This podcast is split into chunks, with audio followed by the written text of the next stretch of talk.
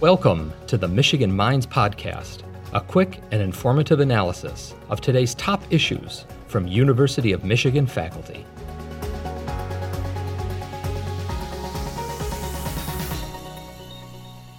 Thank you so much for joining Michigan Minds today. I'm really looking forward to this conversation. And so I want to jump right in. But first, can you introduce yourself and share a little bit about your role at the University of Michigan? It's a pleasure to be here and chat with you today about my research. My name is Vyta Pivo, and I'm a postdoctoral scholar with the Michigan Society of Fellows, uh, which is this interdisciplinary community and a postdoctoral fellowship. So junior and senior fellows from across the university from different disciplines get to work together and share their research and kind of bounce ideas off of each other. Um, so that's been a really nice community to be a part of and then i'm also an assistant professor of architecture in the Taubman college of architecture and urban planning where i teach uh, history courses um, that have a kind of theoretical political spin so they kind of deal with infrastructure and power, with materials and manufacturing, as well as these uh, kind of intersecting histories of architecture and capitalism. Fascinating. Can you tell us a little bit more about your uh, areas of interest and the areas in which your research focuses? Sure. Yeah. So my background is in architectural design. Uh, and then I, you know, did a stint in an architecture firm and realized this is not what I wanted to do. Uh, and I was really interested in kind of broader questions and thinking about the way that architecture is a kind of um, opportunity to have these bigger social political conversations and that architecture is a kind of language through which like we have these conversations. So i did my phd in american studies where i specialized in architectural and urban history but also science and technology studies and history of capitalism. My goal is to kind of really rethink how we think about architecture um, that it's not just a building, it's not just an urban issue, it's not just a, a construction site. And so my goal is to kind of expand the purview of architecture and the lens that we have for studying architecture from just the building and the site to include also the manufacturing of construction materials, uh, the construction process itself, but also where um, the demolished buildings go. So where does the debris go? And so through my work, by expanding this lens, I really show that uh, architectural production is not just an issue of design, it's really an issue uh, of kind of slavery, of colonialism, of climate change. So architectural production intersects with all of these really interesting, important histories in a very critical way. But we haven't really unpacked that as much in the field because we focus so much on designers. Wow, that is so interesting. So there's a current project that you have um, called a world cast in concrete, how the US built its empire. Can you talk a little bit about that? Sure, yeah. So a world cast in concrete, uh, how the US built its empire is my first book project, and it comes from my dissertation research. Um, that really thinks about concrete not just as an aesthetic material or even an architectural material, but really a material of empire. And so I basically track uh, the birth of the industry in the US in the Lehigh Valley of Pennsylvania. And then I look at its expansion into the US South, imperialism in the global South, and then uh, this kind of neo-colonialism in outer space. So it's, it's sort of a big scale project, but it really thinks about the transformation of this material in different geographical contexts and across history and time. And it thinks about uh, agency in a really different way. So I don't just look at architects or builders, I really look at cement plants and I look at quarries and I look at uh, kind of all different types of bodies that engaged in manufacturing this material. And so the argument is that is that these particular forms of manufacture changed local labor conditions across the world. So it's not just kind of design that changes the local landscape, it's also how we make things. And so by, you know, my argument is that the US basically exported this form of manufacture to shape building cultures across the world. And it has, you know, that process has had really severe consequences both for kind of labor, but also for climate change. Um, so cement is the second most consumed material on earth after water. And it produces more uh, CO2 than the trucking industry or the aviation industry, which is really quite surprising. And so um, the journal Nature came out with a statistic recently that basically now anthropogenic mass, which is mass produced by humans, now exceeds all biomass on Earth.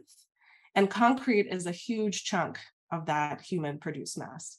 So it's really critical to understand how our addiction to this material is not just an issue of like cost or even technology is really it's a cultural issue and it's a political issue. So my project really traces this this kind of deeper root uh, this kind of deeper commitment to this material beyond aesthetics and beyond kind of appearances and you recently joined the Conversations podcast to talk about the ways in which architects are using traditional architectural designs as opposed to modern styles to keep buildings cool as places around the world continue to experience extreme heat. So, can you explain some of those different methods or materials that are being used that are better suited to keep buildings cool? Yeah, so that podcast was a really neat kind of global conversation about construction practices and politics of construction and the way in which I think we generally kind of feel like things are improving, we're making progress, we're doing things better. But in many ways, the way that we build is not determined necessarily by the best methods, but really kind of by politics. Um, so you know what i talk about in the podcast is the way that um, the concrete industry has become a kind of monopoly and has really pushed the, this material into different zoning codes uh, codes and other kind of legal infrastructures that define how and what gets built and where. Um, so it's not so much that concrete is the best material it's really kind of the easiest material and sort of almost the mandatory material to work with in many cases and so because concrete has in some ways have has been like shoved down our throats and we kind of have to use it, we've uh, failed to really um, engage with a lot of different material alternatives and uh, alternative possibilities and a lot of vernacular architecture or sort of architecture that is more traditional and community based and less kind of design architect uh, you know capital a uh, based they, there's a lot of wisdom and a lot of knowledge in terms of how to work in specific climates with specific materials, with specific kind of construction technologies and practices. And a lot of those histories and you know have been lost because of this kind of dominance of industry, of kind of big, big manufacturing industry. Um, so some of the architects talked about sort of just design techniques. So you can integrate the building into the existing landscape. So using kind of vegetation to provide shade, uh, using natural materials that absorb heat better. Um, so I, am a big fan of kind of compressed brick um, and compressed dirt as a way to do it. Um, one of the architects was talking about installing these um, vertical wells uh, that essentially allow cool air to come into the building without having to rely on air conditioning or other kind of uh, mechanical sort of systems that we are so used to in the West. And that's part of, that's a really different way of thinking about architecture as not being um, something that is isolated and self contained, but as something that is part of a landscape um, on many levels. So, part of a cultural landscape, part of a labor landscape, part of an environmental landscape. And so, I think it's really cru- crucial to make that transition in order to make buildings sustainable and really to recognize that they need to be part of you know a building is part of uh, our bodies in some ways a building is part of a block a building is part of a neighborhood a building is part of a city of an entire region so the more we can break down these barriers i think the more we can uh, improve how we build for um, a really rapidly changing and unpredictable climate and so really diving back into um, the conversation and the information that you were sharing about concrete specifically, have you seen a shift at all in the cultural meaning or in the use of concrete in architectural design? I think for my research and study, I think there's a kind of intensification of existing ideas about concrete on the one hand, and then a kind of expansion of other ideas about how concrete is made or how cement is made. So, for example, you know, when concrete emerged uh, as a kind of key building material in the late 19th century, it was sort of marketed and advertised as a really unique scientific medium. So it wasn't, you know, like the the garbage brick or wood or stone, uh, you know, that you quarry from the woods or from the land. You know, it was concrete was really a scientific material made in the laboratory, and it was tested, and it, you know, it was sort of measured and it was predictable. Um, and so that was kind of the the the spiel, you know, but that wasn't really accurate. It was really more advertising. Um, and so, this was an effort to really separate concrete from other types of materials and show that this is the medium of modernity. So I think concrete has always been this kind of perpetually modern material um, without a history, uh, but it, it does have a history. but I think oftentimes as we continue to use concrete and to talk about concrete, it continues to function as this kind of um, a material like without a character. It sort of can perform like stone, but it can also look like plastic. It, there's all of these different iterations of concrete. So I think this kind of assumption that it continues to be a perpetually modern material without a history, without a location, it kind of can be anything, has continued to reinforce this idea that um, there is no history here. But actually, like I explained in my project, it is a his, deeply historical material embedded in really kind of problematic uh, transplanetary even histories. And it's important to understand um, that as we continue to rely on this medium, we continue to perpetuate some of these kind of existing issues in terms of like labor, in, term, in terms of social justice, environmental justice. I, I continue to see this sort of historical amnesia pop up um, uh, today as much as it, as it did historically. And I think part of it is because we don't understand how um, a lot of this idea about concrete being scientific was like kind of propaganda. Something else that is interesting recently, again, kind of in some ways, it's always been um, a global material, but I think people usually assume that concrete is like very heavy. There's no way that, you know, this is a global material. It must be local. It must be kind of shipped in from like the nearby location. But now, um, much like with textiles, you know, we are able to separate the industry on the global scale. So it's no longer as local of a medium as I think we imagine. So that's a, a really interesting uh, kind of geographical dynamic too, where you know, even though from the beginning cement manufacturers wanted to ship their material, they had all kinds of different challenges to deal with, from packaging to literally how do you ship this medium, you know, across the world, and why if you can make it locally. But now with labor regulations and environmental regulations, it in some cases makes sense to separate the manufacturing process into different stages. So for example, to make cement, you have to extract limestone and burn it at really high temperatures.